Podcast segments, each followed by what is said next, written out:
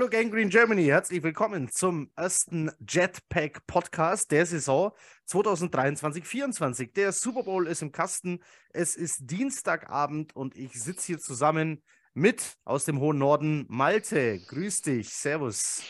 Moin, moin.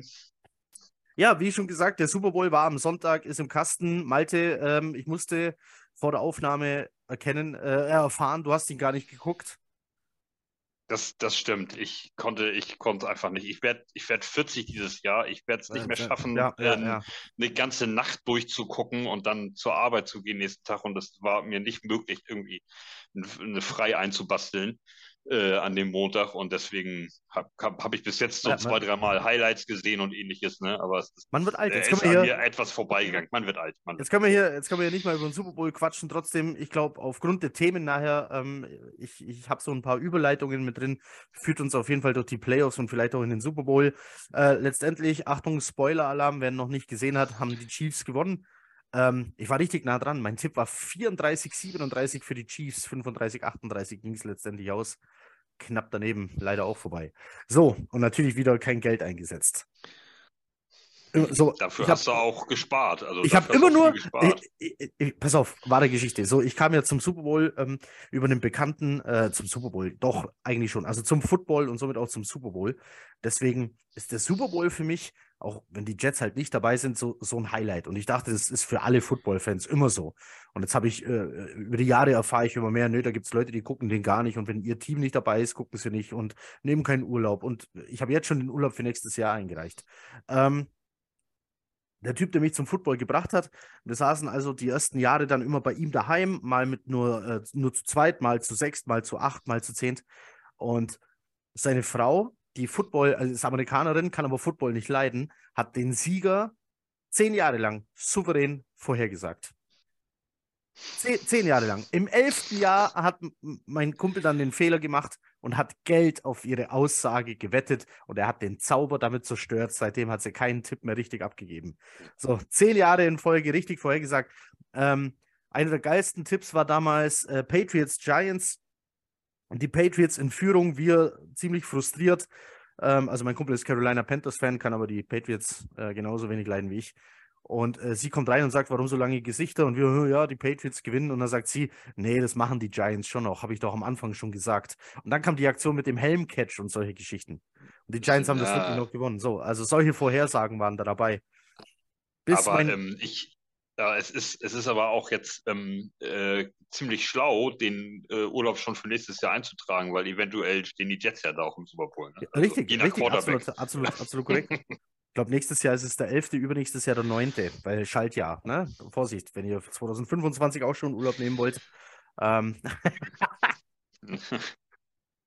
ja. So, Aber, also, äh, aber äh, Siegerwetten, äh, also Siegerwetten für so einen alten Spielerprofi, äh, äh, die Wette auf Sieg ist ja meist auch äh, Quatsch, also hat ja keine gute Quote. nee, Also ähm, ich habe ich hab zum Beispiel mein, also ich habe letztes Jahr beim Super Bowl mein, mein komplettes Geld, was ich im Super Bowl gemacht habe, und das war nicht wenig, ähm, das habe ich äh, damit gemacht, dass ähm, Odell Beckham Jr. einen Touchdown gefangen hat. Ah, Also ja, das, ja, auf ja, da, da musst du, auf sowas musst du gehen. Auf die, die, die klassische Siegwette bringt ja quasi nichts. Ein, ein, nur wenig. ein Kumpel von mir hatte mal so eine Wette am Laufen, so, wer gewinnt den Cointoss, wer punktet zuerst, wer führt zur Halbzeit, wer gewinnt am Schluss, ähm, ähm, wer hat dann mehr, mehr Receiving Yards und so weiter und so weiter. So, dann hat er das alles durchgeklickt und dann kam die Meldung, dass zwei dieser Wetten miteinander nicht gehen. Aber es stand nicht dabei, welche. Das heißt, er Ja. hätte sich durchklicken und durchprobieren müssen, was geht und was nicht. Und das hat er bis zum Kickoff nicht mehr geschafft. Er hat die Wette also nicht rechtzeitig eingereicht. Und jetzt kommt das Bittere, er hätte mit allem recht gehabt. Das ist bitter. Aber gut, so geht's Mhm. manchmal.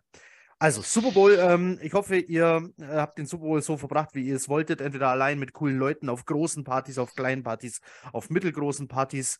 Ähm, und ich hoffe, ähm, ihr seid zufrieden mit dem Ergebnis. Ich war sehr gut unterhalten ähm, vom Spiel. Malte, bist du ein Fan von Halbzeitshows?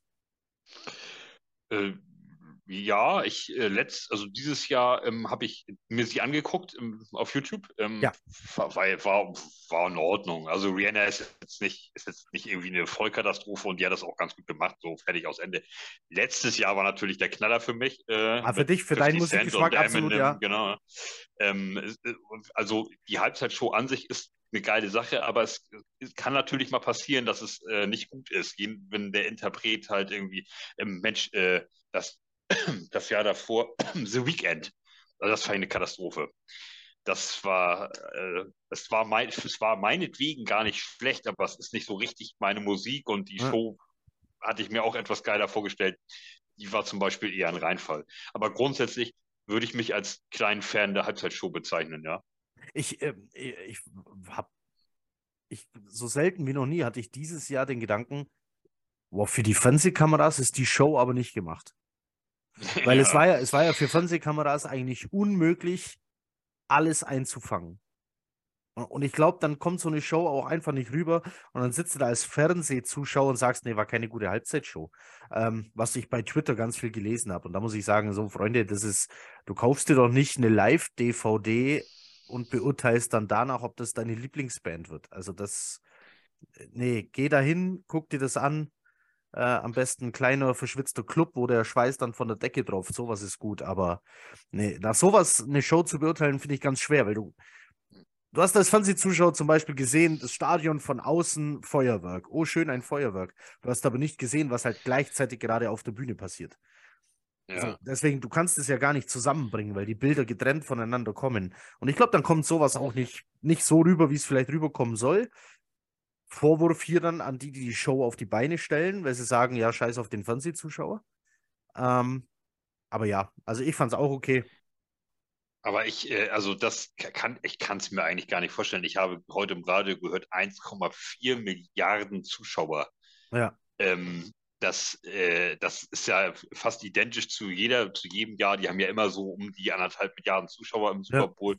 Ähm, und äh, da glaub, da möchte ich nicht dran glauben, dass irgendjemand sagt, scheiß auf die Fernsehzuschauer. nein, Also, nein aber, aber es ist, äh, ich glaube, so, so, so wie die, sie die Show halt gemacht hat mit Tänzern am Boden, wenn sie da in keine Ahnung wie viel Metern Oben, Höhe ja. äh, äh, rumschwebt, ist halt dann für eine Fernsehkamera ganz schwer so zu erfassen, dass es so rüberkommt, wie es rüberkommen sollte.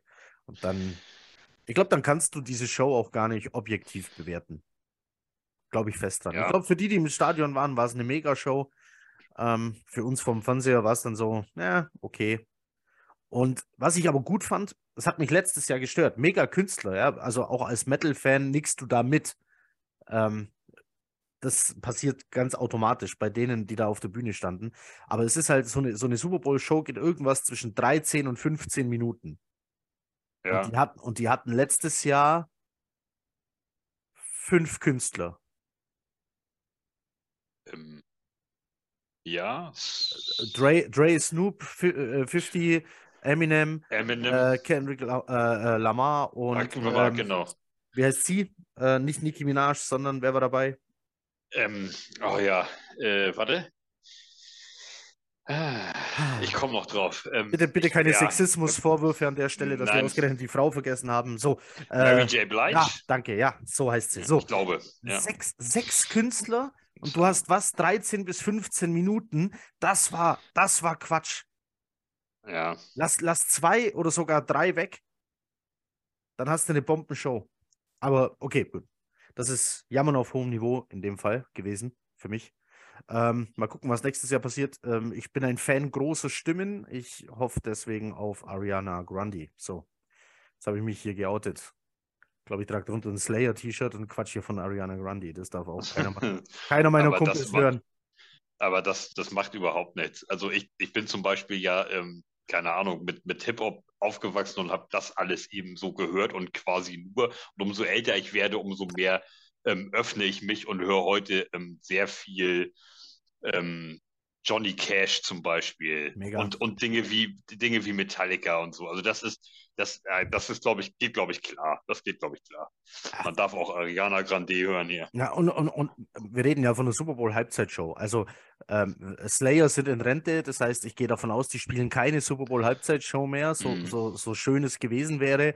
Aber es ist halt dann auch eher so Nischenmusik. Also, ähm, Aber war denn mit- aber. War denn Metallic, waren die schon mal? Nein, nicht, äh, nicht Halbzeitshow, sondern die haben so eine Pre-Show haben die gespielt, aber nicht die Halbzeitshow. Ähm, ah, okay. da haben viele drauf gehofft, als der Super Bowl, war der da in San Francisco, also Bay Area, das ist ja dann so die Heimat äh, von Metallica, so, ähm, da haben viele drauf gehofft, dass da Metallica spielen darf, war dann aber nicht so, aber das ist halt, du brauchst hier schon eher Mainstream-Musik, dann muss man wissen, dass äh, Jay-Z und Beyoncé ganz viel mit der Halbzeitshow zu tun haben, die werden wohl kaum Metallica buchen. Ähm, also, Ja. mal gucken, Aber, wer es dann ähm, nächstes Jahr wird. Ja, Solange, so, Rammstein. äh, solange, solange, die Jets, solange die Jets in dem Super Bowl spielen, ist mir eigentlich egal, wer die Halbzeit spielt. Auch egal. Mhm. So, Ram Rammstein wäre mal geil.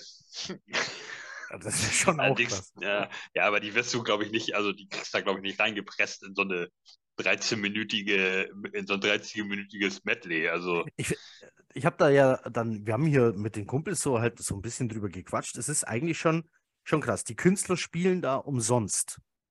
Also es ist eine Ehre, dafür gebucht zu werden. So, du kriegst die Produktionskosten, dafür kriegst du natürlich bezahlt, aber du bekommst jetzt kein Gehalt dafür. Ich meine, wenn die, wenn die 13 Minuten in Dubai für so einen Scheich spielen, da fließen andere Summen. So, da spielen sie umsonst. Dann hast du 13 Minuten Zeit.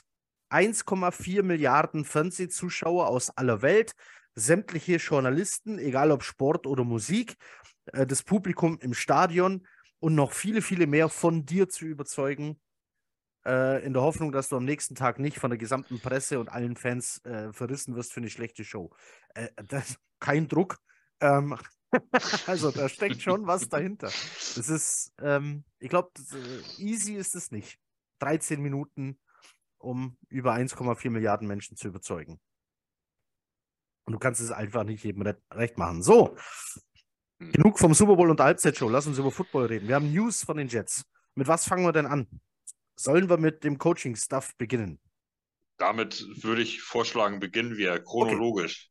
Dann, die Jets Lafleur, haben Lafleur also, ist weg. genau, Lafleur entlassen und haben Lafleur eingestellt. Nee, sowas ähnliches. Also, Nathaniel Hackett wurde es. Sehr erfahrener Mann. Ist irgendwie seit 2003 mehr oder weniger als Coach unterwegs im College. Ähm, erstes Mal NFL-Kontakt 2006 mit Tampa Bay, ging dann wieder zurück ans College, kam dann 2013 wieder in die NFL. Buffalo Bills, Jacksonville Jaguars, äh, Packers, Broncos, unter anderem auch als Head Coach. Dazu war er Offense Coordinator, Quarterbacks Coach und so weiter. Also, sehr erfahrener Mann. Und trotzdem schwingt bei mir jetzt nicht die große Begeisterung mit, als ich den Namen gelesen habe. Wie war es denn bei dir? Ähm, Über die Gründe, warum reden wir danach, aber wie war die Nachricht, wie hast du sie aufgefasst, als sie kam? äh, äh, leicht erschrocken, weil er kein Playcaller war bis zum heutigen Tage. Und immer wenn er es mal versucht hat, Stichwort Broncos, die ersten Spiele, hat er sofort abgegeben, als er gemerkt hat, das wird nämlich nichts. Und da muss da, also wir haben ja nun keinen keinen Head Coach, der ein Offensive Mind Head Coach ist und der das Offensive äh, Play callen kann äh, oder es zumindest bislang nicht gemacht hat. Ähm, und das ist natürlich jetzt so eine, so eine Sache. Äh, vielleicht macht das ja selber dann, aber es, das, das, davon raten ja immer viele Experten ab, dass der Head Coach auch ein Playcaller ist. Aber okay, vielleicht, ähm, vielleicht macht es, vielleicht macht es auch gut. Wir werden es sehen, aber wenn es Hackett machen soll, dann ähm, ja, da, also aus dem Grund war ich erschrocken so, ne, dass ich gedacht habe, also, oh, ähm, gut, weil der, weil der die ganze Zeit im offensiven Bereich gearbeitet hat ähm, und, und ähm, ja auch schon zum Beispiel mit Aaron Rodgers zusammengearbeitet hat. Ähm, und das natürlich durchaus super positiv ist, aber du brauchst natürlich irgendwie einen Playcaller. Und äh, ja, das ist er halt bislang überhaupt nicht gewesen. Und das ist natürlich jetzt die Frage, gibt man ihm das Playcalling in, an die Hand oder nicht?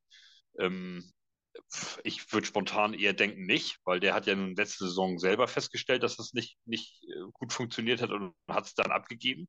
Äh, und ich meine, da hat er zum Beispiel mit einem Typen zusammengearbeitet, äh, oder was heißt zum Beispiel, da hat er mit, äh, mit Russell Wilson zusammengearbeitet. Das ist ja nun auch kein Volldulli, der nichts, der nichts auf die Reihe kriegt. Und bei den Broncos ging wenig zusammen.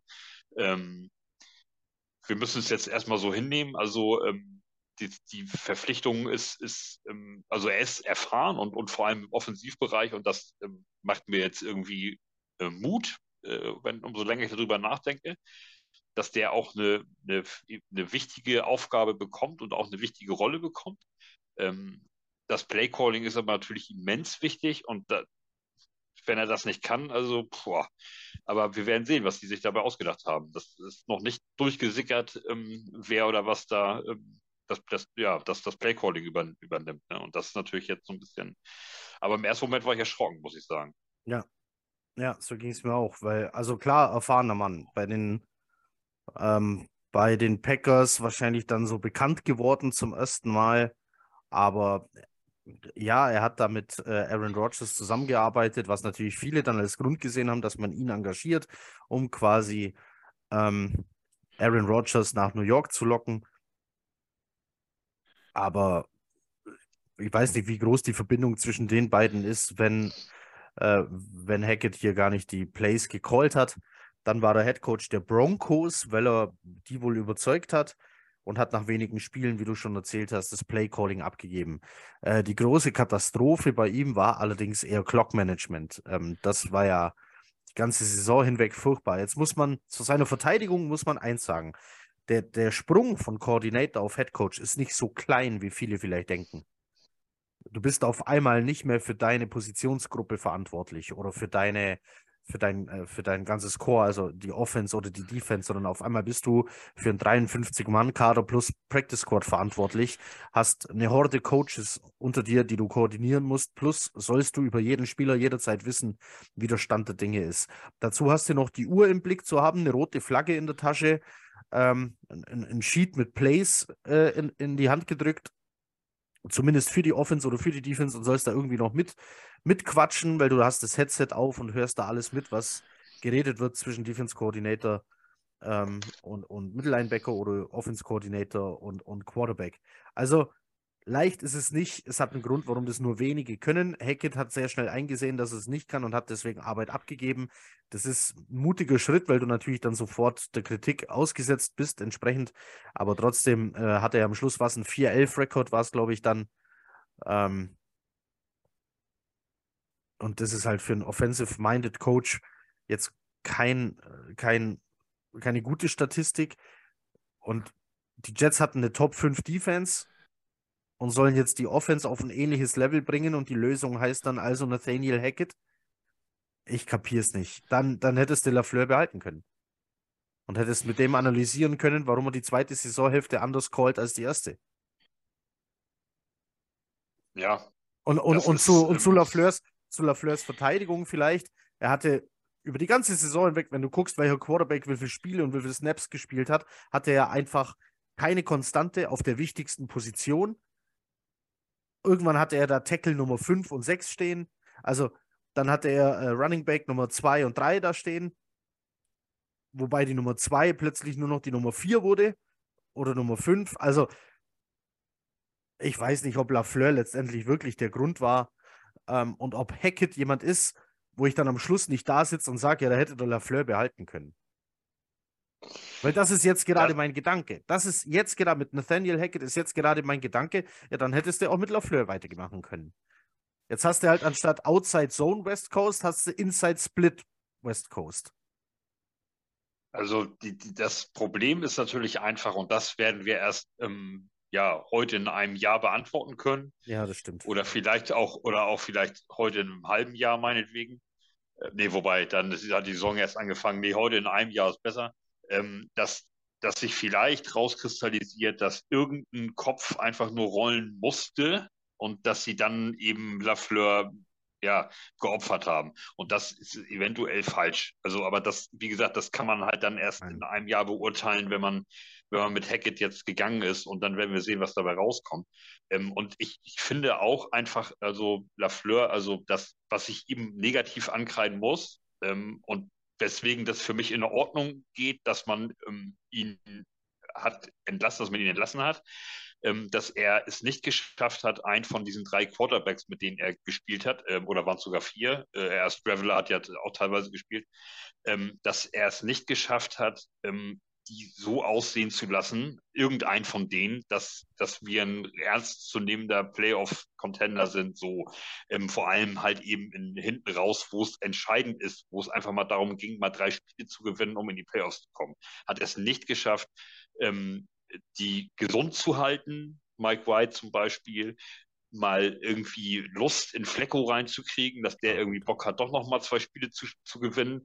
Ähm, und Zach Wilson war eine Vollkatastrophe. Und das muss man natürlich negativ auch ankreiden. Erster Offensive Coordinator, das sind seine QBs, mit denen muss er arbeiten. Und das hat er einfach nicht gut gemacht in den letzten sechs, sieben, acht Spielen. Auf der anderen Seite, und das ähm, das betrifft die gleiche Thematik, aber jetzt eben positiv für Lafleur gesprochen. Was sind das auch für Quarterbacks gewesen, die der da zur Verfügung hatte?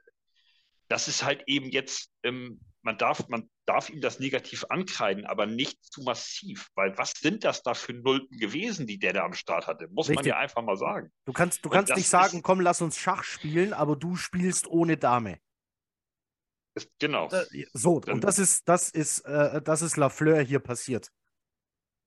Und, und ich, ich, das ist ihm einfach, ich glaube, dass diese Thematik ihm einfach zum Verhängnis geworden ist, wo er einfach auch, und das ist in der NFL oder in solchen sportliegenden NFL ganz besonders, ähm, Fußball, wenn du da ein Trainer bist von in der ersten Bundesliga, dann bist du auch dran. So, und ja. natürlich, äh, ich meine, Hoffenheim ist, ist, eine, ist eine einzige Gurkentruppe. Was kann der Trainer dafür? Der hat da, der wird schon Tag für Tag und Spieltag für Spieltag das Bestmögliche versucht haben. Und das Gleiche kann, kann man Lafleur auch nicht vorwerfen. Mhm. Und wenn äh, er hat keinen Quarterback gehabt, der mal konstant solide, vernünftige Leistungen aufs Eis zaubern konnte und dann teilweise mit Quarterbacks zu spielen, die nicht in der Lage sind, den Checkdown-Pass zu nehmen oder und der nächste ist nicht in der Lage, einen Pass über 25 Yards anzubringen ja. auf, einen freien, auf einen freien Receiver. Was soll dieser Offensive Coordinator denn machen? Ja. Und das, das ist eben, ich glaube, dass ihm das einfach, er ist ein klassisches Bauernopfer tatsächlich und wir werden in einem Jahr hier eventuell sitzen und denken, meine Fresse, warum wirft er nicht einfach den Talent-Coach raus oder irgendjemanden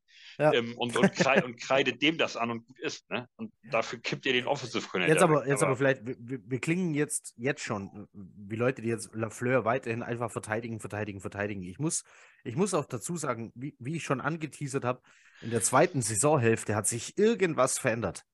Ähm, es gab Spielzüge in den ersten acht, neun Spielen, die hast du in jedem Spiel mindestens einmal gesehen. Ich sag nur Endaround. In der zweiten Saisonhälfte war dieser Spielzug komplett aus dem Playbook verschwunden. Aber warum? Er hat oft funktioniert. Er hat uns zwei, wenn nicht sogar drei Touchdowns über die Saison hinweg eingebracht. Warum also Running System, ne? never change a Running System. Warum diesen Spielzug nicht weiter probieren, wenn es die gegnerische Defense zulässt? Er hat es nicht mal mehr probiert mit diesem Spielzug, fand ich komisch. Ähm, und dann sind mir noch mehr Sachen aufgefallen, wie Festhalten an einem Gameplan, der offensichtlich nicht funktioniert hat. Also, Playcalling war für mich ja lange keine Ausrede, weil ich gesagt habe, du, du callst ein Play, aber wohin der Quarterback letztendlich wirft, ist seine Entscheidung. Da laufen vier Leute los, Normalerweise sollte jemand irgendwie irgendwann mal frei werden. Wenn keiner frei wird, wirf den Ball weg oder lauf selber. Wenn jemand frei wird, wirf, aber entscheide selber wohin. Das entscheidet nicht der Offense Coordinator. Der gibt nur das Play vor. Was ich, glaube ich, LeFleur ankreiden kann, ist der Gameplan insgesamt. Also sprich, die Schwächen des Gegners nicht ausreichend bespielt zu haben was wir am Anfang der Saison als schlechtes Play-Calling definiert haben. Erinnerst du dich an unseren mhm. ähm, äh, Adam Gaze-Vergleich, der gegen die Bengals sein Thanksgiving-Dinner ausfallen lässt ähm, und dann gegen das Team, das am schwächsten verteidigt, gegen Outside Runs nur einen Outside Run called, das war schlechtes Play-Calling. Nee, das war ein schlechter Gameplan. Wir haben das am Anfang der Saison falsch gesagt. Es tut mir leid. Es ist ein schlechter Gameplan, wenn du die Schwäche des Gegners einfach überhaupt nicht bespielst. Und das werfe ich Lafleur inzwischen vor. Ja. Die, die Calls an sich, ja, kannst du drüber diskutieren. Hätte man da jetzt wirklich einen Inside-Run machen müssen? Naja, auch hier hat der eigene Quarterback die Möglichkeit, ein Play noch zu ändern. Ja, Spielzug 1 wird angesagt. Wenn er sieht, dass die Defense genau darauf wartet, dass du Spielzug 1 spielst, dann brüllt er irgendwas: Kill, Kill, Kill, Omaha, Omaha, äh, was weiß ich was. Und dann wird der, das Play auf was anderes geändert, was die Defense dann nicht erwartet. So. Aber wenn natürlich der ganze Gameplan nicht darauf ausgelegt ist, die Schwäche des Gegners zu bespielen, dann hast du da auch schlechte Karten. Wenn du dann noch einen Quarterback hast, der nicht in der Lage ist, das Spiel an sich zu reißen und das von sich aus zu gewinnen, wie es halt große, gute Quarterbacks nun mal können und tun, ja, dann siehst du eben alt aus. Und jetzt haben wir Nathaniel Hackett, von dem ich nicht weiß, ob er nicht genauso aussieht. Ist Nathaniel Hackett in der Lage, den Gegner zu analysieren, die Schwächen herauszufinden und die dann zu bespielen? Hm. Hat, hat Nathaniel Hackett mit den Packers den Super Bowl gewonnen und Aaron Rodgers oder kam er erst danach? Als er, also er, er ist Super Bowl-Sieger vom Super Bowl 48. Kann das sein? Das, das wäre dann. Das, das wäre dann neun Jahre her, oder? Das wäre. Was hatten wir jetzt? 57? Das wäre ja. neun Jahre her. Kommt das hin mit den Packers? Nee, überhaupt nicht. Ich glaube, nee, ich glaube, die waren, die, das ist Oder? viel länger her noch, ne? Das ist noch viel länger her mit den Packers. Ich warte, weiß, warte, warte, ich, ich frage mich gerade, also ich meine, wenn so ein Typ auf dem Offensive Coordinator Posten, ich habe das nicht äh, nachgelesen in Hackett, ob der einen Super Bowl gewonnen hat. Ich ähm, war beim, ich war beim Coach. falschen Coach. Hackett hat keinen Super Bowl gewonnen. Ähm, okay, gut. Ich, war schon beim falschen Coach. Ich, ich, ich war schon bei Keith Carter, über den wir gleich noch reden werden. ja, äh, der, äh, also ja, also denn der Packers war auch länger her als neun Jahre. Äh, 2019 ähm, bis 2021 war der Offense Coordinator der Packers, 2022 dann eben Head Coach äh, der, der, Broncos. Broncos. Ach, er war die, er hat die beiden Rogers äh, Back-to-Back äh, NFL MVP Titel ähm, mit ihm gemacht quasi. Ja, ne? ja genau. Also als als als OC. Ja. ja. Ähm, weißt du aus dem Kopf, wer bei den Packers ähm, den äh, das Play Calling gemacht hat? Also Hackett war es ja wohl ganz offensichtlich nicht. Laut dann äh, Medienberichten, ja... äh, dann bleibt LaFleur, oder? Oder ist der ein ja. Defense-minded Head Coach? Nö, das ist doch Offense. Ich denke nicht. Also, weil das, äh, ja, es kann ja auch sein, dass, das, dass sie das irgendeinem Position Coach drauf gedrückt haben oder so, der halt das, der es gut kann, Play Calling. Wobei das ist ja. Dann frage ich mich, warum ja du nicht, ne? Dann frage ich mich, warum du nicht den eingestellt hast. Was ich halt, genau, also, ja. also nochmal, okay, wir reden, um das nochmal klarzustellen, du, du versuchst eine Offense, die, die der Schwachpunkt deines Teams war, das aber hätte um die Playoffs spielen können, versuchst du auf den Vordermann zu bringen und deine Jobs hängen daran. Das sollte ich vielleicht auch nochmal betonen. Du hast Salah und, und Douglas in Jahr was, vier? Äh, Douglas ja, Salah geht ins dritte. Ja, und so langsam wird es halt an der Zeit, dass da was Brauchbares bei rumkommt. So, wenn ich Johnson mit Nachname heißen würde und Besitzer eines gewissen Footballteams wäre, dann würde ich nach drei Jahren mal sagen: So, Freunde, andere brauchen für ein Rebuild ein Jahr und spielen im zweiten und im dritten Jahr Playoffs. Ihr hattet jetzt drei Jahre, jetzt wird es Zeit für die Playoffs. Wenn das nichts wird, dann muss ich mir halt jemanden suchen, der es kann. So, die spielen um ihre Jobs. Und jetzt hängen sie ihren Job an Nathaniel Hackett. W warum rufst du denn nicht bei den Spitzen-Offenses der Liga an und suchst dir da jemanden. Chiefs, also, Chiefs, Bengals, also, Eagles. Such dir doch da jemand.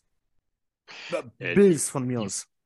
Die Frage ist natürlich, ähm, ob diese anderen Teams ans Telefon gegangen sind, Schrägstrich die Coaches von diesen. Ne? Wenn die vielleicht auf dem, auf dem Display die Vorwahl aus New York sehen, dann denken die so, oh, ähm, Giants oder Jets, ah, da gehe ich bei beiden nicht ran. Ja, aber nicht. Also das kann, aber, das aber nicht, natürlich auch sein. Ne? Aber, aber nicht jeder kann permanent sein, sein Team Assistenz drehen und Steine in den Weg legen. So, das ist das Ziel von jedem, der da irgendwie arbeitet, ist es irgendwann mal aufzusteigen zum Koordinator und vom Koordinator vielleicht mal zum Headcoach. Gut, nicht von jedem das Ziel. Wir haben Leute, die bleiben lieber Koordinator, als dass sie Coach werden, ist okay. Ähm, ja, manchmal ist halt Schuster, bleibt bei deinen Leisten, aber ah, du, du hast tolle Offenses in dieser Liga. Und jetzt guck dir die Playoffs an, vor allem Divisional Round, ja, diese acht Teams, die da waren. Jetzt nimmst du diese acht Teams, öffne Pro Football Focus, öffne ESPN, ähm, öffne einfach irgendwelche Statistiken-Seiten und ordne die Offenses und die Quarterbacks nach Passer Rating, Quarterback Rating, Offensive Passing Yards, Offensive Yards, Pro Football Focus Rating und dann gehst du noch auf Next Gen Stats und machst da irgendwelche Offense-Statistiken auf und ordnest danach. Dann Pro Football Focus Ranking O-Line und von mir aus auch Wide Receiver und du wirst feststellen, dass alle Offenses dieser acht Teams Top 15 in all diesen Werten waren. Zwei Ausnahmen. Die Giants waren nicht Top 15 in Passing Yards und Dak Prescott war kein Top 15 Quarterback in Quarterback Rating. Alles Top 15 dann ruf doch bei einer dieser Offenses an und hol dir da jemand und nicht Nathaniel Hackett. Ich verstehe es nicht. Ich komme da nicht drauf klar. Denn offensichtlich brauchst du eine Top 15 Offense und oder Quarterback, um in der Divisional Round zu spielen. Nimm, nimm die Wildcard-Teams mit rein. Da fallen dann aus diesen Top 15 auch nur zwei raus. Wenn du die Statistiken genauso ordnest. Ja, ich verstehe es. Ich weiß aber nicht, ähm, was der Gedankengang im Front Office der Jets dahinter ist. Oder bei Robert Sala. Ich weiß nicht, wer da die Entscheidung getroffen hat, ähm, Hackett äh, einzustellen. Also einstellen tut ähm, auf jeden Fall General Manager. Das Manager, heißt, genau. Das heißt, die beiden müssen sich miteinander unterhalten, aber es ist an Salah, seinen Stuff so zusammenzustellen, dass er sagt, wir können damit gewinnen und den General Manager dann natürlich entsprechend davon zu überzeugen, hey, das ist mein Mann, der hat mich in den Interviews so überzeugt mit der Offense, die er da spielen will. Das können wir, wir kriegen das Personal hin, was wir dafür brauchen und so weiter. Also das ist schon natürlich eine insgesamt gemeinsame Entscheidung, aber es ist Salahs Stuff. Er ist der Head Coach und somit sind die, die da mitcoachen, sein Stuff. Das sind seine Leute.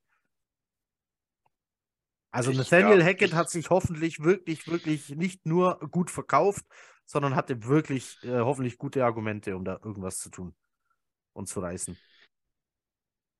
Muss er ja. Also er muss aber, ja zumindest mal dargelegt haben, welche Offense er äh, spielen will. Aber, ja, aber um jetzt mal Hackett, also nochmal, äh, die, die Offense, äh, denken wir an die Offense der, der, der Packers, da gibt es ja Sachen, die mir sehr gut gefallen haben, ja. Die, die, die greifen auch mal vertikal an, sind sich nicht dafür zu schade, haben aber ein gut funktionierendes Kurzpassspiel, haben Running Backs äh, richtig gut eingebunden ins Passspiel, was Aaron Jones dir wehtun kann übers Passing Game sucht seinesgleichen. Dylan war da nicht äh, kein größeres Kind von Traurigkeit. Ähm, die hatten sogar äh, nicht letzte Saison, aber die Saison davor hatten die fast 50-50 Split in Targets und Runs. Ähm, und waren dann am Schluss beide irgendwie Top 15 Fantasy Football äh, Running Backs tatsächlich, äh, weil sie eben ganz viel auch über Pässe funktioniert haben. Also die, die, die Offense, die die Packers da gespielt haben, gefällt mir insgesamt gut. Also was ich vermute, ist, dass ähm, Hackett auf jeden Fall eine ähnliche Offense wie Lafleur ähm, vorgeschlagen hat und ich ja. vermute mal, dass Robert Sala ähm, nicht die komplette Offense auf Null drehen wollte und wieder von vorne startet, sondern dass er zumindest diesen Lafleur-Grundstock, der schon drin ist, ähm, beibehalten will. Das ja. hat mit Brees Hall und mit Garrett Wilson gut funktioniert. Ähm, die Tight Ends hätten besser eingebunden werden können. Wir haben dann Verletzungspech gehabt mit Brees Hall. Ähm, danach ist unser Run-Game etwas, ähm, also schwächer geworden, aber ähm, die waren ja, sagen wir mal, stets bemüht, aber es, es reichte dann halt nicht mehr, nicht mehr ran an, an Hall. Ähm, so, aber dass dieser Grundstock der, der eigentlichen Offense, der gelegt ist in den letzten zwei Jahren, dass der eben größtenteils da bleibt. Ähm, da, natürlich bringt der eigene Plays mit rein und entwickelt noch andere Geschichten und so. Natürlich, das ist ja in jeder Offseason das Gleiche, aber dass zumindest mal schematisch so in etwa den gleichen, den gleichen Stiefel äh, fahren. Und das ja. ist, das ist, denke ich, ein Grund gewesen, ähm, den ich mir nur zusammenreimen kann, warum es Hack geworden ist. Genau. Und jetzt, jetzt nicht aber irgendwie Ne? Und jetzt nicht irgendwie jetzt, wir fangen jetzt komplett neu an mit, mit einer ganz anderen Offense und schmeißen und dann können wir Garrett Wilson überhaupt nicht gebrauchen, weil der in das, in das Schema gar nicht reinpasst und so. Das wäre halt auch einfach Schwachsinn gewesen. Ne? Ja. Jetzt haben wir aber eine ergänzende Einstellung dazu und die heißt Keith Carter. Keith Carter ist der neue Offensive Line Coach und Run Game Coordinator. Ähm, und der war kein äh, geringerer O-Line Coach als der der Tennessee Titans von 2018 bis 2022. Ähm, das ist jetzt natürlich, wenn so jemand dein Run-Game-Koordinator ist, dann fällt dir natürlich bei den Titans nur ein Name ein.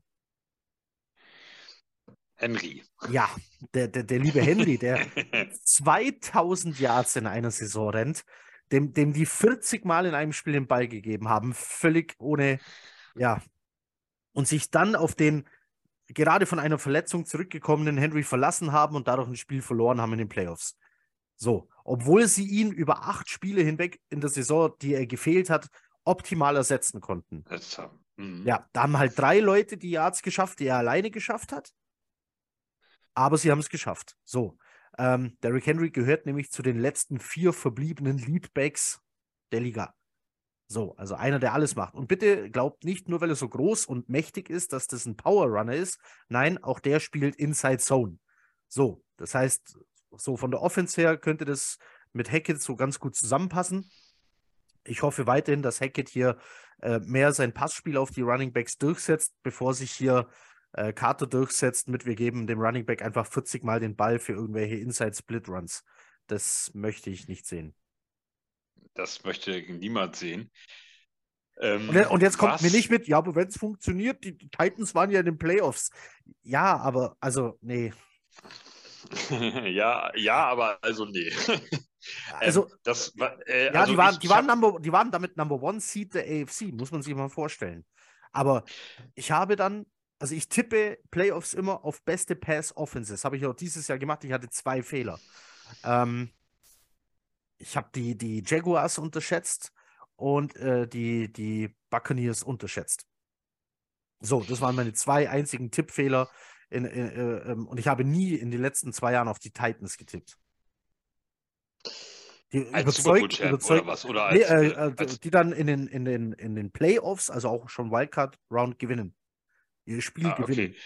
Okay. Ähm, äh, ich habe bei der Verpflichtung ein, an einem Punkt hänge ich mich so ein bisschen auf, der, ja. der mir irgendwie ähm, Bauchschmerzen ähm, bereitet, ist folgender, nämlich das, was man ihm sicherlich auch positiv ankreiden kann. Ja. Ähm, nämlich, oh, der hat mit einem Typen wie Derrick Henry alles rasiert. In Ordnung. Ähm, das macht mir aber im Gegenzug Bauchschmerzen, denn wenn man sich Derrick Henry mal anguckt, das ist einfach eine Maschine. Also das mhm, ist mhm, einfach, mhm. ist, er ist, er ist schwierig, er ist schwierig zu stoppen. Ja. Ähm, vor allem, vor allem ist genau das, sie geben ihm 40 Mal im, im, äh, im Spiel den Ball und die ersten 25 Male kriegen sie ihn gestoppt und dann ist die Defense super müde und er aber noch nicht. Und er rennt einfach weiter und dann kriegen sie ihn nachher nicht mehr, nicht mehr aufgehalten. Das ist das Problem. Bei Derrick Henry ist, was mir dabei ähm, Kopfschmerzen ähm, äh, bereitet, dass wir jetzt den, ihn jetzt als Run-Game-Koordinator haben. Äh, du, du brauchst für so einen Typen wie Derrick Henry nur den Block auf dem ersten, vielleicht auf den ersten anderthalb Leveln hinkriegen. Den Rest macht er dann nämlich alleine. Und das ist nicht, ähm, du, wenn du einen Derrick Henry nicht hast, sondern andere Running Backs, zum Beispiel Brees Hall, dann musst du ein ein Blocksystem entwickeln, dass du auf dem ersten, zweiten und auch auf dem dritten Level richtig geblockt kriegst. Dass der Typ nämlich diese 8 und 12, diese 8, 12, 15 Yards freie Bahn hat mhm. ähm, und dann mit Geschwindigkeit durchkommt. Und das ist das Problem, was ich denke, dass der einfach drei Jahre lang, wir müssen nur das erste Level richtig stoppen und dann macht Henry das, den Rest. Das finde ich geil, dass du äh, eine, eine, eine, eine Sorge nennst, die ich mir rausgesucht habe als, als, als Pro-Argument. Jetzt pass nämlich auf, ich ah, habe okay. eine geile Zahl für dich. Ich habe eine geile Zahl für dich. Derrick Henry hat in seiner 2000 Yard Saison nämlich äh, ganz absurde Statistiken hingelegt. Ich meine, von den 2000 Yards muss man jetzt aber auch bedenken, der hat 600 Yards nur in den letzten zwei Spielen gemacht. Da waren sie schon für die Playoffs qualifiziert und sind nur noch gelaufen. Also, da, ich glaube, alleine, alleine in diesen zwei Spielen hat er auch irgendwie sechs oder sieben oder sogar acht Touchdowns gemacht. Also, das klar, seine Statistiken sind immer noch enorm gewesen. Aber jetzt pass auf. Ähm, unser Mann hier, ähm, also Carter, war ja der O-Line-Coach. Derrick Henry hat unglaubliche 5,9 Yards geschafft, bevor er das erste Mal berührt wurde. Pro, also, äh, also so pro Run. Der konnte ja. fünf Yards laufen im Durchschnitt, bevor er das erste Mal berührt wurde. Und jetzt erzähl mir nicht, dass es Leute gibt, die Derrick Henry übersehen können. Niemand kann Derrick Henry übersehen. Das heißt, ihn zu berühren kann nicht so schwer sein. Du musst nur deine Hand irgendwie ausstrecken. Nein, der wurde nicht berührt für fünf Yards im Durchschnitt. Das ist eine O-Line-Macht, die solche Lücken aufreißt, dass ein 2-Meter-Mann unberührt da durchrennen kann. Auf fünf Yards. Das ist gewaltig. Also, das stimmt mich wirklich positiv, weil wenn jemand deine O-Line so auf Trab bringen kann, dann ja wohl der, der so eine Statistik hingelegt hat. Und das hat er als O-Line-Coach ganz klar mit zu verantworten gehabt. Fünf Yards unberührt im Durchschnitt. Also, das ist völlig ja. absurd. Also ich verstehe ich als, als Pro-Argument, ich, ähm, ich, ich habe Sorge, dass wir das zweite und dritte Level nicht richtig geblockt kriegen. Und wir haben den Derrick Henry nicht. Wir haben, mhm. wir haben Hall und Carter und, und dann ähm, Johnson, äh, Robinson, je nachdem, wer da dann hinten, hinten dran kommt am Ende der Saison. Aber die sind alle vier. Äh, wer glaubst ähm, du ist im, äh, ich meine, wo macht Henry dann seine absurden Plays, wenn er einmal kurz im freien Feld ist und auf Speed kommt?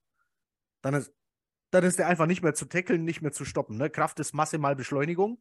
So, ja. Und die Beschleunigung hat er nun mal und dann hältst du den halt nicht mehr auf.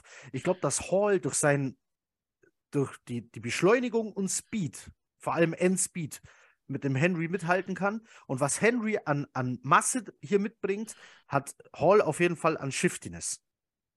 Also, was der Cuts setzen kann, ist ja absurd. Das hat ihn ja zu diesem Top-Draft-Prospect überhaupt erst gemacht, ihn und Walker. Also. Warum sitzt denn ich jetzt auf einmal hier und verteidige Running Backs? Wie ist denn das jetzt passiert? okay, aber du weißt, was ich meine. Also ich, ich, habe, ich habe einen Glauben daran, auch wenn ich die Offense, die die Titans da insgesamt gespielt haben, am Ende des Tages nicht mochte, gibt es zwei Dinge, die mich positiv stimmen. Nummer eins ist dieses, diese, dieses absurd gute O-Line-Play, das die Titans hatten. Und Nummer zwei, die hatten keine, keine enorme Pass-Offense. Die haben ja Spiele gespielt, wo sie nur fünf Pässe geworfen haben. Aber sie hatten äh, in dem Jahr, wo sie dann in einem der beiden Jahre, wo sie Number One Seed waren, die vierteffektivste Pass-Offense der Liga. Das heißt, wenn sie geworfen haben, hatte das immer Hand und Fuß. An. Ja. Dann war da immer irgendwie ein Receiver freigeschemt. Man muss jetzt dazu sagen, da hatten sie auch noch Brown den die Helden, also das, wie, wie man so einen Spieler, nee, hätte ich niemals abgegeben, nie im Leben. Auch wenn ich nur vier Pässe im Spiel werfe, will ich trotzdem, dass so einer auf dem Feld steht und die fängt. Das Gute ist, wir haben Garrett Wilson, wir haben Elijah Moore und wer weiß, wen dann als dritten äh, Wide Receiver. Ähm, also ich glaube, Keith Carter wird sich hier äh, als positive Überraschung hervortun und eine sehr gute O-Line auf jeden Fall hinzaubern. Die Frage ist, was Nathaniel okay. Hackett daraus macht. Aber meine Frage ist, ich kenne die O-Line der Titans 0,0. Ähm, ich habe da keinen Namen in, äh, vor Augen oder irgendwie, was, ob die jetzt irgendwie grandios sind oder nicht in, in Stats. Ähm, also Stand heute haben wir einen richtig guten O-Liner mit AVT, der lange verletzt war und dann zurückkommt, wo man auch nicht weiß, braucht er erstmal vier Spiele, um wieder anzukommen oder mhm. mhm. etc. pp. Ja? Wir wissen nicht, also das ist Stand heute. Wir haben ja noch eine Free Agency vor der Nase und vor allem auch einen Draft ich denke, ähm, so wie ich ähm, Joe Douglas kenne, werden wir sicherlich ein bis zwei O-Liner picken, äh, wenn es auch in der vierten, fünften Runde ist. Aber der hat ja ein Händchen dafür. Stichwort Max Mitchell, den fand ich ja. eigentlich echt gut für so einen Fünftrunden-Pick. Ähm, also ja, stand, wir können natürlich viert. Ich glaube vier. Ich meine fünf. Ja. Ja, ich glaube, wir hatten gar keinen Fünf-Stunden-Pick mehr. Der, der ging so, für Hall, äh, der ging für Hall drauf. Und, und danach hatten wir keine, ja. Ja, es, kann, es ist möglich, denn war es vier, aber das macht ja, das macht ja keinen großen Unterschied. Nein, um Gottes Willen. Ähm, und also, äh, und ähm, also, äh, also eventuell können wir ja mit drei guten O-Linern aufwarten nach der Free Agency und Draft so, ja. Und wenn Max Mitchell und AVT zusammen gut funktionieren und wir noch einen picken, der wieder so eine Überraschung ist, dann haben wir ja, haben wir da ja, sind wir da vielleicht solide. Aber ja. Stand heute macht mir die O-Line große, große Sorgen. Wir haben nur Elijah Vera Tucker quasi. Ja, das stimmt. Ähm, also wir, wir machen ja, wir machen auf jeden Fall, wir starten dann ähm, nächste Woche auf jeden Fall mal mit den, ähm, mit den ersten Podcasts zum Thema Free Agency. Ähm, denn die startet, warte, ich habe das Datum hier, die Free Agency. Am 7.3. müssen die Franchise-Tags gesetzt sein. Ähm, ich sehe jetzt bei den Jets aber, glaube ich, keinen Kandidat, für den ich einen Franchise-Tag opfern würde. Und am 13.03. um 12 Uhr mittags New York Time beginnt dann die Free Agency. Also bis dahin werden wir auf jeden Fall Podcasts zu dem Thema aufgenommen haben. Aber Malte hat äh, recht, Stand jetzt. Quinnen Williams, braucht der nicht einen Tag oder einen Vertrag? Der, äh, der hat noch einen Jahrvertrag, aber ja, ähm, man Hat sollte jetzt dann so, verhandeln. hat ja, ja. Ja, ja, man dachte, sollte trotzdem dachte, er verhandeln. Okay. Nee, er wird kein Free Agent, Gott sei Dank. Aber ja, ich, wir ich dachte, brauchen, den müssen wir taggen. Wir brauchen, wenn es dumm läuft, oder was heißt, wenn es dumm läuft? Du hast die Tackle-Situation ist die Frage, wie sehr glaubt der Staff an Max Mitchell? Dann hast du den auf rechts. Wen hast du dann aber auf links? Ich find, fand überzeugt nicht Mikael Beckton. Ja, wer weiß, was sie von ihm halten. Ich bin, ich bin Beckton-Fan und würde halt einfach nicht mehr mit ihm planen. Ja? So traurig mich das macht. Ähm, und dann Tomlinson, Enttäuschung der Saison und McGovern wird Free Agent, also der Center. Übrigens sein Bruder auch, der ist Guard, der auch Center spielen kann. Just saying. McGovern und McGovern. Okay, also, aber Free Agent ma machen wir noch. Aber ja, du hast recht. Äh, der beste O-Line-Coach bringt dir nichts, wenn du keine O-Line hast. So, aber das ist jetzt Ähm. mal Keith Carter schnell vorgestellt. Dann hatten Ich, wir noch. ähm, ja, ich habe ich hab noch eine ganz, also ich habe noch eine ganz wilde Theorie, die aber vielleicht gar nicht so weit hergeholt ist. Ist es möglich, dass wir Keith Carter geholt haben wegen dem Nachnamen? Ja, weil, weil er Carter heißt. Ja. Damit Einfach, weil wir er Carter Carter, heißt. Carter und Carter haben? Äh, Haben, also, haben, äh, haben wir ihn geholt, weil die Jets vielleicht scharf sind auf Ryan Tannehill? Denn die nächste Einstellung ähm, äh, ist Todd genau. Downing. Todd Downing ist ähm, der neue Passing Game Coordinator der Jets und war davor ebenfalls bei den Titans. Und zwar 2019 und 2020 als Tight Ends Coach und 2021, 2022 dann als Offensive Coordinator. Und jetzt die Einstellung verstehe ich eigentlich fast noch weniger als die von Nathaniel Hackett. Weil der, was der die letzten Ja. zwei Jahre aus der Titans Offense gemacht hat, die waren die vierteffektivste Offense irgendwie äh, der Liga. So, und, und der hat die Runde gewirtschaftet. Auf letzte Saison waren sie Platz 28. Ähm, ja, also das, ich, ich habe ich hab einen Punkt, um mir den schön zu saufen. Okay? Äh, also die, den, den Downing. Also erstens ist er ja nicht Offensive Coordinator bei uns, sondern äh, Genau. Passing Game Koordinator. Ne? Das ist natürlich eine andere Geschichte. Also er koordiniert, wie es der Name auch sagt, das Passspiel. So. Ähm, ich, der hat aber unter anderem bei den Titans, aber auch vor allem bei den Vikings, äh, war der, war der, äh, war der Tight End Coach. Und ähm, ich, ich habe irgendwie die Hoffnung, dass die den Typen geholt haben, um äh, unsere Tight Ends besser in das Spiel einzubinden, um die äh, fit zu machen für die, für die Zukunft, ähm, die Tight, unsere Tight Ends. Wir haben ja drei gar nicht so sch- schlechte mit einem, mit einem gedrafteten da drin, der noch nicht so richtig zum Zug gekommen ist, Rockert, Naja, aber, aber ähm, als, als Rookie alles okay. Passt. aber genau, und als Tight End, da hat man auch Ja. immer mal so ein Jahr irgendwie. Und, ähm, äh, und Uzuma und äh, Conklin, dass die, ähm, also Conklin kennt er von den Vikings, äh, das, das ist das eine. Und das zweite ist, dass die, ähm, dass sie eben ihn vielleicht in, also mit so einem kleinen Hintergedanken für die Titans geholt, äh, für, für die Titans geholt haben, um die besser ins Spiel einzubinden, um da gefährlicher zu werden, um die kurzen Checkdown-Dinger zu nehmen, um die kurzen Tight-End-Routen zu spielen. Das ist, das ist so mein Punkt, womit ich mir Downing schön gesoffen habe. Ähm, Okay. Ja. Vielleicht ist es auch völlig an den Haaren herbeigezogen, aber Mein Punkt, ist dran. wieder, mein Punkt ist wieder eine Connection. Also klar, auch er Titans Tannehill, aber der war davor bei den Raiders auch. Derek Carr. Wer es nicht mitbekommen hat, während dem Super Bowl lief unten das Nachrichtenband bei der Vorberichterstattung des Super Bowls und da stand dann, Derek Carr lehnt aufgrund seiner No-Trade-Klausel einen Trade zu den Saints ab und es wird erwartet, dass die ihn entlassen. Angeblich haben die Jets auch angerufen. Angeblich war der Preis ein Drittrunden-Pick, das unbestätigt. Ian Rappaport berichtet, Carr wollte nicht zu den Saints getradet werden, er wird gecuttet. So, das ist, wenn Rappaport das sagt, hat das für mich Hand und Fuß.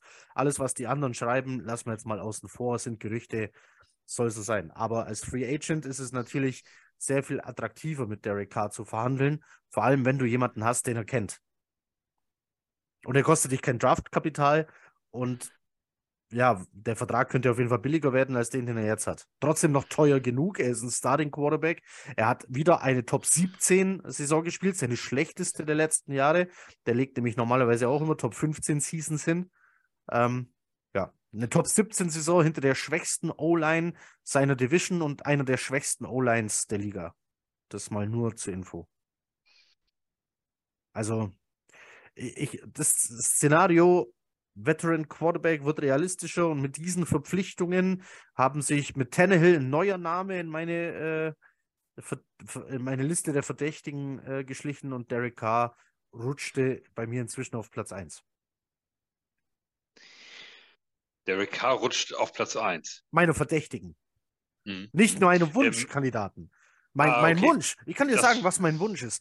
Ruf in ja. Chicago an, frag, was die für den First Overall wollen wenn die sagen, den geben wir nicht her, den brauchen wir selber, für was werden sie den First Overall wohl brauchen, wenn nicht für einen Quarterback da oben? Dann frag, was sie für Justin Fields wollen. Dann hast du entweder den First Overall oder mhm. Justin Fields. Und Justin Fields, haltet mich für bekloppt, ist ein Upgrade zu allem, was bis jetzt darum rennt bei den Jets. Ja, ähm, da hat also das wäre wär mein Wunsch. So. Also das wäre dein Wunsch, oh Gott, ja. Ja, jetzt könnt ihr wieder ähm, fluchen mit, mit, mit, mit neuer Rookie-Quarterback, bla bla bla. Divisional Round Playoffs. Alle acht Starting Quarterbacks waren selber gedraftet, nur zwei davon nicht in der ersten Runde und alle waren unter 30 Jahre alt. Und jetzt kommt ihr mir mit Veteran Quarterback, zwei First Rounder, bla bla. Gib mir den First Overall Pick und den nächsten Shot, dann wird es eben Young und dann probieren wir es mit dem. Rettet dir, okay. rettet dir als General Manager und Head Coach vielleicht sogar noch ein Jahr länger deinen Job, weil du ja wieder mit einem Rookie quasi von vorne anfängst. Bedenket auch das, es geht um Arbeitsplätze. Okay, aber dann würden ja diese ganzen Verpflichtungen von Hackett und Downing und Carter äh, überhaupt keinen Sinn ergeben. Also, naja, wenn. Hackett, wenn, wenn Hackett keine Plays gecallt hat, aber er hat Aaron Rodgers zu Back-to-Back -back MVP-Seasons verholfen, dann ist er vielleicht schon mal mehr Quarterback-Flüsterer, als es Adam Gaze jemals war. Okay, Gut, das bin aber auch warum, ich. Warum, warum, warum hole ich mir zwei direkte Leute von den Titans, die mhm, ähm, mhm, mhm. schlechter abgeschnitten haben als in den ganzen Jahren zuvor, die also kontinuierlich, sagen wir mal, Jahr für Jahr eher schlechtere Arbeit geleistet haben? Dann brauche ich mir doch jetzt diese Coaches noch gar nicht an den Laden ziehen. Dann, dann warte ich doch lieber, bis, bis der Super Bowl vorbei ist und guck mir mal den Tight End, Co Tight End Coach, der Coach der kennt Hätte, hätte, ich auch, hätte ich auch viel lieber gesagt. Hätte ich auch viel lieber so. gesagt. Aber ich sage ja nur, was mein Wunsch ist. Also, ich sage nur, was mein Wunsch ist. Okay, also, okay, ja. Ähm, das war mein Wunsch. Also mein Wunsch wäre First Overall Pick oder Justin Boah. Fields. Da sind die Picks auf jeden Fall mhm. besser aufgehoben als in Baltimore, in Green Bay oder sonst wo. So. Ähm, oder okay. wird Tannehill eigentlich Free Agent oder müsstest du den Nein. auch ertraden? Den müsstest du den ertraden. müsstest du ertraden. Okay. Ähm, Aber der ist mit Sicherheit, also der ist mit Sicherheit von den Picks her und vom, würde ich jetzt mal sagen, ohne irgendwelche Vertrags, von den Picks und vom Vertrag her ist Tannehill mit Sicherheit die billigste Option. Das neben Carr, den du, den du vielleicht als Free Agent kriegst, wenn er gecuttet wird. So, aber ähm, also wenn du, wenn wir jetzt darüber reden, wir müssen irgendein, irgendjemanden mit Picks bezahlen und den Vertrag übernehmen. Rogers, ähm, Lamar Jackson, ähm, äh, Ryan Tannehill, dann ist Ryan Tannehill von diesen dreien mit Sicherheit der, äh, die günstigste Alternative. Ich denke, ja, stimmt, Jimmy G wird Free Agent, ne? Ja, aber, den, aber, ja. aber Ryan Tannehill ist halt auch nicht der Quarterback, wo ich sage, okay, jetzt hast du Hackett als Playcaller. Dann, dann, dann ist doch äh, Tannehill nicht der Typ, der das ausbügeln kann, was Hackett vielleicht nicht so gut kann. Also, und dann hast du zwei Typen, die haben zwar mit ihm gearbeitet, aber die haben 2020 waren die Titans noch die Nummer 4 Scoring Offense. Äh, dann waren sie nur noch Platz 15 und letztes Jahr nur noch Platz 28 Scoring Offense. Ja, das habe ich jetzt auch Platz 28 Scoring Offense hatte ich. Die, die, letzten vier, fünf, sechs Spiele haben die Jets wie viele Touchdowns gemacht? Ja. Einen. Also, das habe ich jetzt auch. Das ist wieder. Aber wir haben, ähm, die Jets haben, haben im Schnitt, im Durchschnitt durch die ganze Saison irgendwie 19,8 Punkte oder so kassiert. Also ja. 20 Punkte.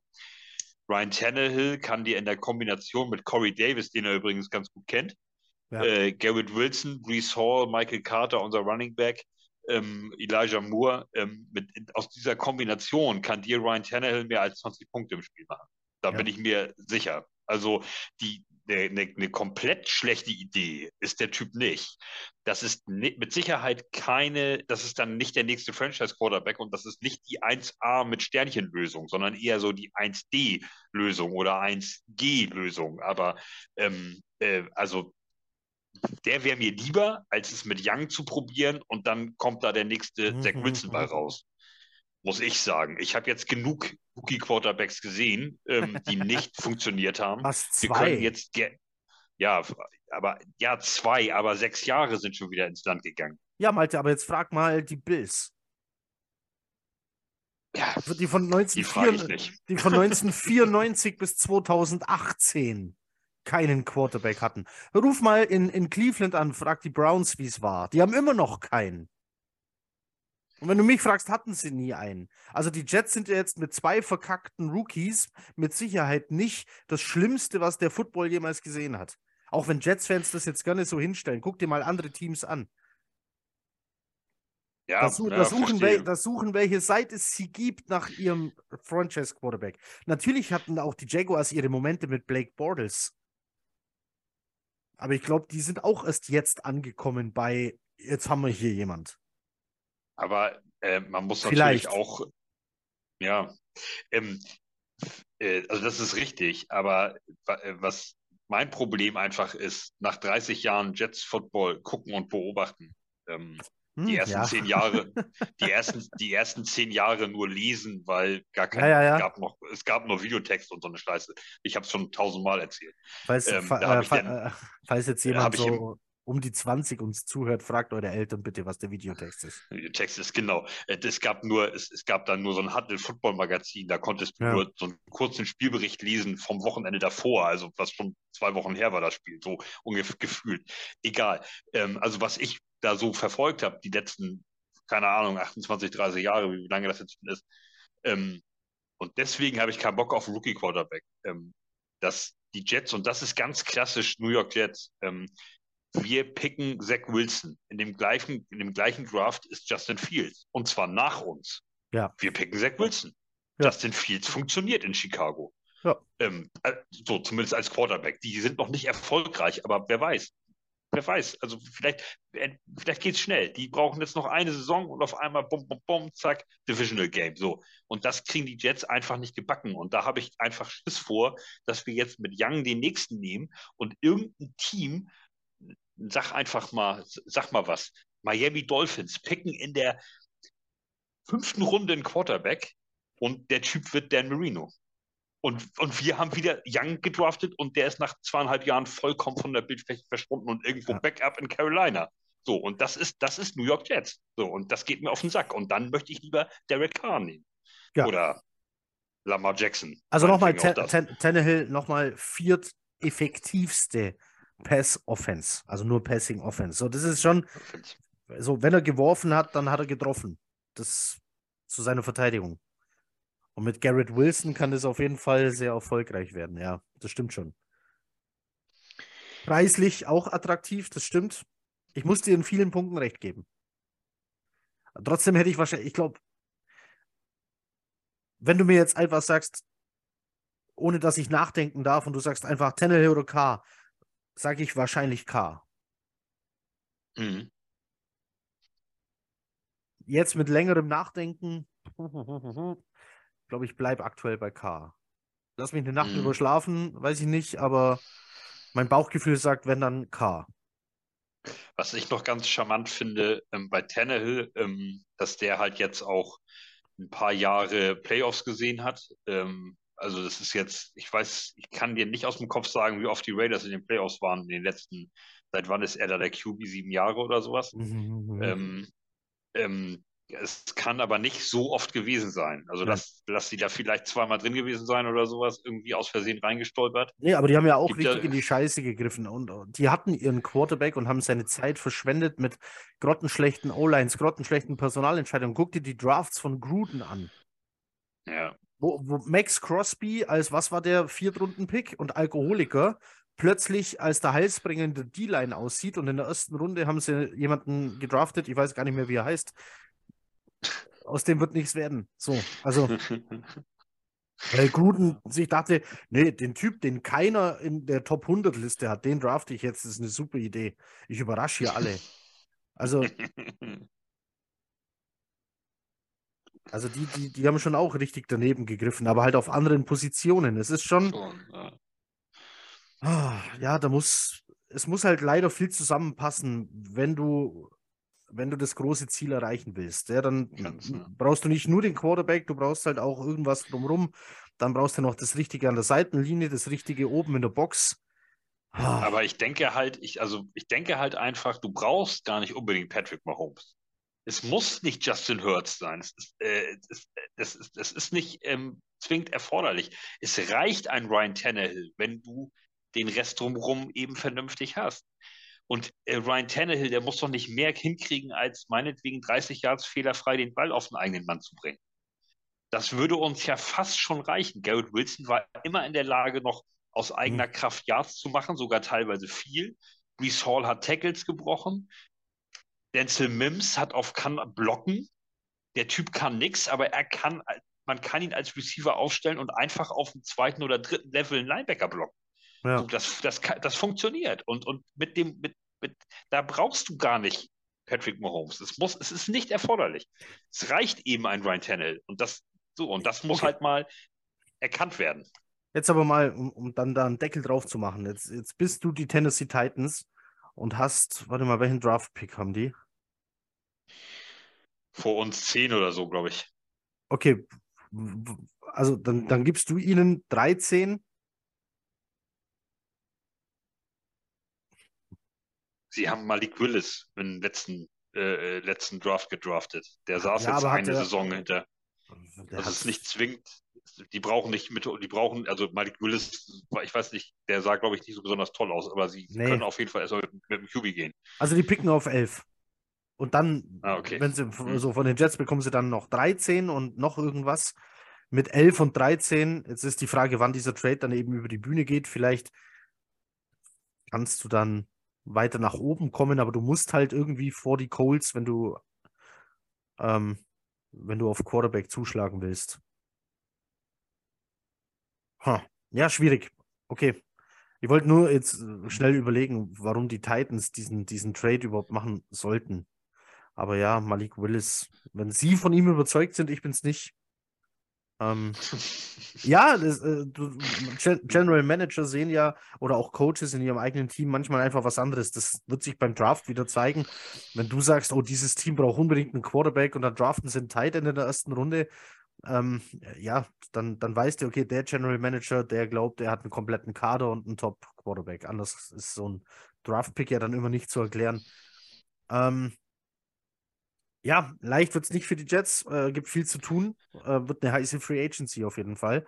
Aktuell übrigens Capspace 18 Millionen, das ist nicht viel, die Jets müssen also auch noch ran.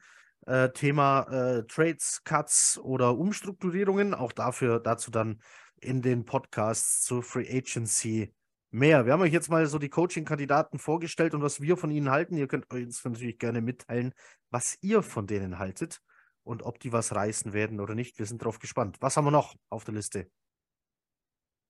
Die Quarterback-Kandidaten Ja. haben wir jetzt auch so mal kurz angerissen. Ähm, Die haben wir kurz angerissen. Da könntest du natürlich mal kurz sagen, wenn wir jetzt, also Lamar Jackson, denke ich, da sind wir uns quasi alle einig, ähm, dass das nichts wird. Ich Ich glaube nicht, dass Baltimore den. ich konnte mir das auch von Anfang an ne? nicht vorstellen. Es war ja, also vollkommen klar ist, er wird auf keinen Fall Free Agent. Das wird nicht passieren. Du, du wärst ja als Ravens vollkommen dumm, sondern in der Sekunde, wo er sagt, nee, er will nicht unterschreiben, zack, Franchise Tag und dann wird über Trades geredet. Aber auf keinen Fall lässt du den Free Agent werden. Ähm, Ja. So, also, dass der verfügbar wird, daran glaube ich schon mal gar nicht. Ähm, deswegen war der für mich eigentlich nie ein großes Thema. Jetzt hat man keinen Coach, keinen Koordinator, keinen Assistent eingestellt, der irgendeinen Bezug zu ihm hätte oder zu so einer Offense, die da gespielt wird mit so einem mobilen Quarterback. Das lässt mich nicht nur Lamar Jackson aus meiner verdächtigen Liste streichen, sondern im Draft auch gleich Richardson von äh, den Florida Alligators. Äh, Gators, nur Gators, Entschuldigung, ich habe nicht Ellie gesagt, es tut mir leid. Ähm, ja, ja, musst du aufpassen.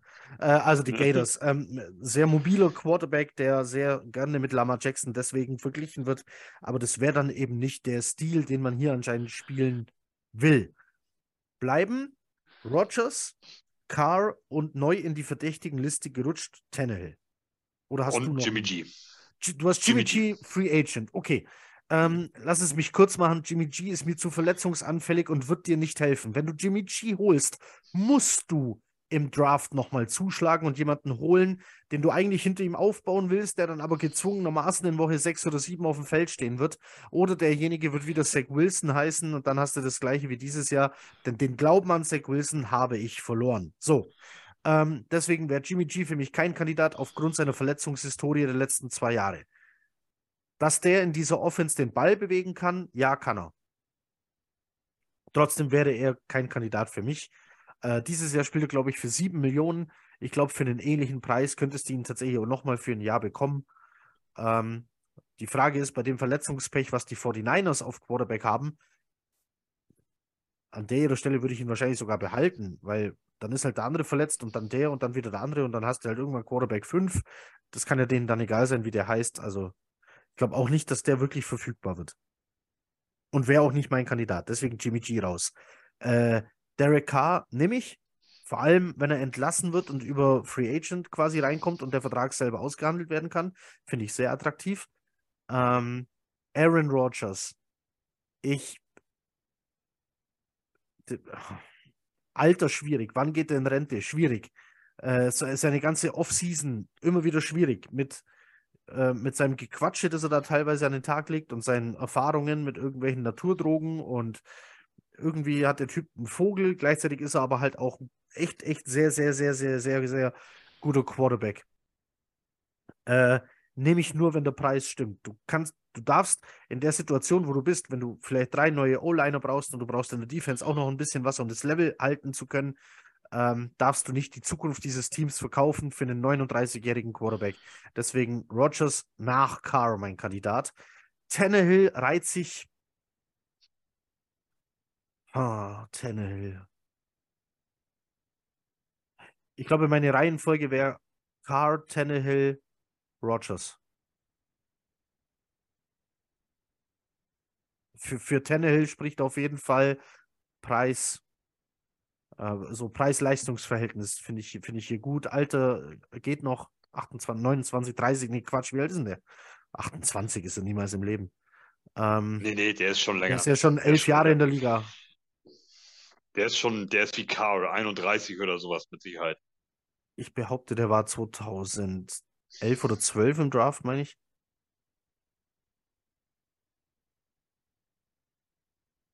Wie lange hat er das ausgehalten bei den Dolphins? 2012 äh, in die Liga gekommen, bis 2018 war er da, seit 2019 also bei den Titans und ja, ähm, spielt da tatsächlich gut, 2019 auch Pro Bowl gekommen. Also, der ist 88er Baujahr. Ja. 34. Ja, da geht noch zwei, drei, acht Jahre gehen da noch. Ähm, attraktiver als Rogers dadurch. Ja, je nachdem, wie lange der, wie lange der spielen will, aber ähm, deswegen, also meine Reihenfolge unter den Veteranen, äh, Carr, Tannehill, Rogers und bitte nicht, ich bin von Jimmy G tatsächlich weg. Und ja. nochmal, ja, ich habe selber Namen in den Raum geworfen wie äh, Mayfield und Minshew. Habe aber hier wieder das Problem, wenn es um deinen Job geht, hängst du deinen Job, nachdem du ihn ja schon teilweise an Nathaniel Hackett gehangen hast, hängst du deinen Job dann an Mayfield und Minshew? Nee, dann lieber an Rogers Carr. Ja, also ja, das muss man ja immer im Hinterkopf behalten. So, irgendwie geht es ja hier auch um Arbeitsplätze, die hier gesichert werden wollen. Und dann ist, dann ist, glaube ich, äh, äh, Gardner Minshew nicht der Typ, an, an dem. Gardner Minshew, ich, ich würde es lieben, diesen Typ, der Typ in New York, das passt ja wie Arsch auf Eimer, aber. Aber nee. Ja. Aber der war richtig schlecht, als er für die Eagles eingreifen musste. Ne? Das war schon brutal. Also, ja, der hatte, der ja. hatte halt seine, der hatte seine Flashes, aber ich glaube, das war auch so ziemlich das Beste, was du jemals von ihm sehen wirst. Also die hatte. Also ich glaube, der hat das Ende der Fahnenstange an dem, was er kann, erreicht. Ja. Also der ist. Das ist, das, also das ist auch eher mehr was so für die zweite, zweite, dritte äh, Garde so, ne? Das, äh, da kann man sich drüber unterhalten. Wir müssen ja, wir, wir müssen ja quasi den, den QB-Room komplett neu aufbauen. Wir haben Zach Wilson, den wir auch nicht loswerden, sicherlich. Ja. Der wird als, als, als dritter QB da sein oder vielleicht im, im Practice Squad als Vierter, je nachdem, wie viel du da, aber du brauchst eine klare Nummer eins, du brauchst eine bessere Nummer zwei. Die bessere Nummer zwei kann natürlich auch wieder Mike White sein. Der, der hat natürlich als Nummer zwei gut, mir gut gefallen. Und nicht nur mir, sondern wahrscheinlich auch vielen, vielen anderen. Also das, ähm, ähm, das Problem bei Jimmy G ist natürlich, du musst sofort zwei funktionierende Quarterbacks haben. Also du brauchst ihn und einen zweiten, der dir auch ja. acht Spiele in der Saison gewinnen kann. Ja. Ähm, dass, dass sie beide zusammen eben auf zehn oder, oder elf Siege oder irgendwas kommen. Ähm, dass es für die Playoffs reicht, weil Jimmy G nicht durchspielt. Ähm, ja, und, und Rogers, mir fehlten jetzt die abgelaufene Saison einfach diese typischen letzten fünf oder acht Prozent bei ihm. Ich weiß nicht, ob der noch Bock hat und noch so kann, wie er will und so weiter. Das irgendwie fehlte mir dort eben diese paar Prozent und der wird im Dezember 40. Also wenn es in die heiße Phase geht, ist der Typ 40 Jahre alt. Und das ist, das muss nicht funktionieren. Das, das kann mal gut gehen. Ähm, Peyton Manning in, mit den Broncos, wobei ich glaube nicht, dass der schon 40 war, als der mit dem Super Bowl gewonnen hat. Ich meine, der war 37 oder sowas. Oh, möglich. Also, also ein Tick jünger. Ähm, also Rogers ist für mich wie Jimmy G eigentlich am liebsten gestrichen. Also wenn es nach mir geht, das ist einfach viel zu teuer und viel zu alt. Ähm, das, das ist nicht, das muss nicht gut gehen. Und die Wahrscheinlichkeit, ich denke, diese Schere ist, ist einfach so weit auseinandergegangen. Die Wahrscheinlichkeit, dass das gut geht, ist, ist, ist auf dem, ist auf dem kleinen Kuchenstück und die Wahrscheinlichkeit, dass das daneben geht, ist auf dem, ist auf dem großen Kuchenstück. Also das, Rogers ist, ist für mich, also für mich ist es ganz klar, ähm, wenn ich mir einen Veter Veteranen aussuchen muss, von diesen genannten ist es Derek Carr. Hm. Ähm, und umso mit, mit, den Verpflichtungen von heute, ähnlich wie es bei dir ging, und umso mehr ich drüber nachdenke, macht Brian Tannehill ähm, irgendwie Sinn. Ähm, weil es nicht ganz so teuer wird und weil er ein solider Quarterback ist, der ebenfalls kaum verletzt ist ähm, und kaum, Carl ist da allerdings noch besser, der hat nur vier Spiele in seiner ganzen Karriere verpasst. Ähm, Tennell hatte schon so zwei, drei Blessuren, ähm, aber äh, trotzdem ist erstmal ist, ist erstmal da grundsätzlich und, und spielt auf einem soliden und vernünftigen Level. Und das ist, das ist das, wo man drauf schießen muss jetzt einfach. Also das ist auch mein Problem. Was ist mit, was ist, wenn du jetzt den nächsten Rookie Quarterback ähm, dir holst? Du weißt nicht, ob Young das einstecken kann, wenn so ein Matt Milano ihn dreimal in den Boden rammt. Und gegen ja. den Typen muss er, muss er zweimal spielen in der Saison, mindestens. Ja. So, und das, das ist halt eben die Frage. Ne? Und äh, bei Tannehill und, und Carr habe ich da eher weniger Sorgen. Ähm, ja. Das, das, das wird, wird besser funktionieren. Aber wenn äh, jemand, äh, ja. Also Derek Carr kann auf jeden Fall einstecken. Das hat man diese Saison hinter der O-Line auf jeden Fall gesehen. ja, es wird, es wird jedenfalls nicht langweilig, sobald es hier News gibt. Ähm, erfahrt ihr sie natürlich auch bei uns auf unseren Kanälen. Da haben wir sonst noch ein Thema. Nö. Ich glaube, wir sind. Ähm, natürlich kann ruhig. uns jeder, natürlich kann uns jeder mitteilen, was so sein, sein Favorit wäre.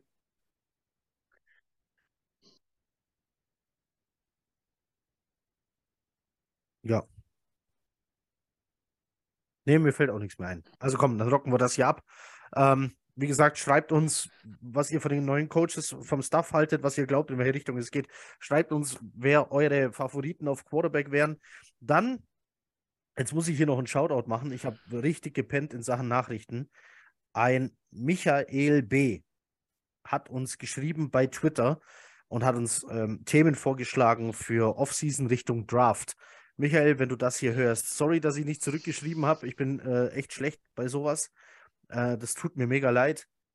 Ähm, ich finde, alle Ideen, die du vorgeschlagen hast, würden wir gerne genauso umsetzen. So, das wollte ich nur noch sagen. Also, was genau das wird, dürfte dann gespannt sein. Ähm, mit den richtigen Gesprächspartnern kann es richtig geil sein. Geht unter anderem dann eben auch so, auf welche Spieler man sich im Draft dann konzentrieren soll. Also, Michael, sorry fürs Nicht-Antworten. Ich hoffe, das ist so okay für dich und du hörst das hier. Haben wir sonst noch was? Dass ich wüsste. Okay. Ich bin wunschlos glücklich. Dann, egal wann ihr das hier hört, äh, danke fürs Zuhören. Lasst gerne einen Daumen da oder ein Follow oder die Glocke an. Ähm, macht es gut. Einen schönen guten Abend, guten Morgen oder eine gute Nacht. Servus. Ciao, ciao, bye, bye.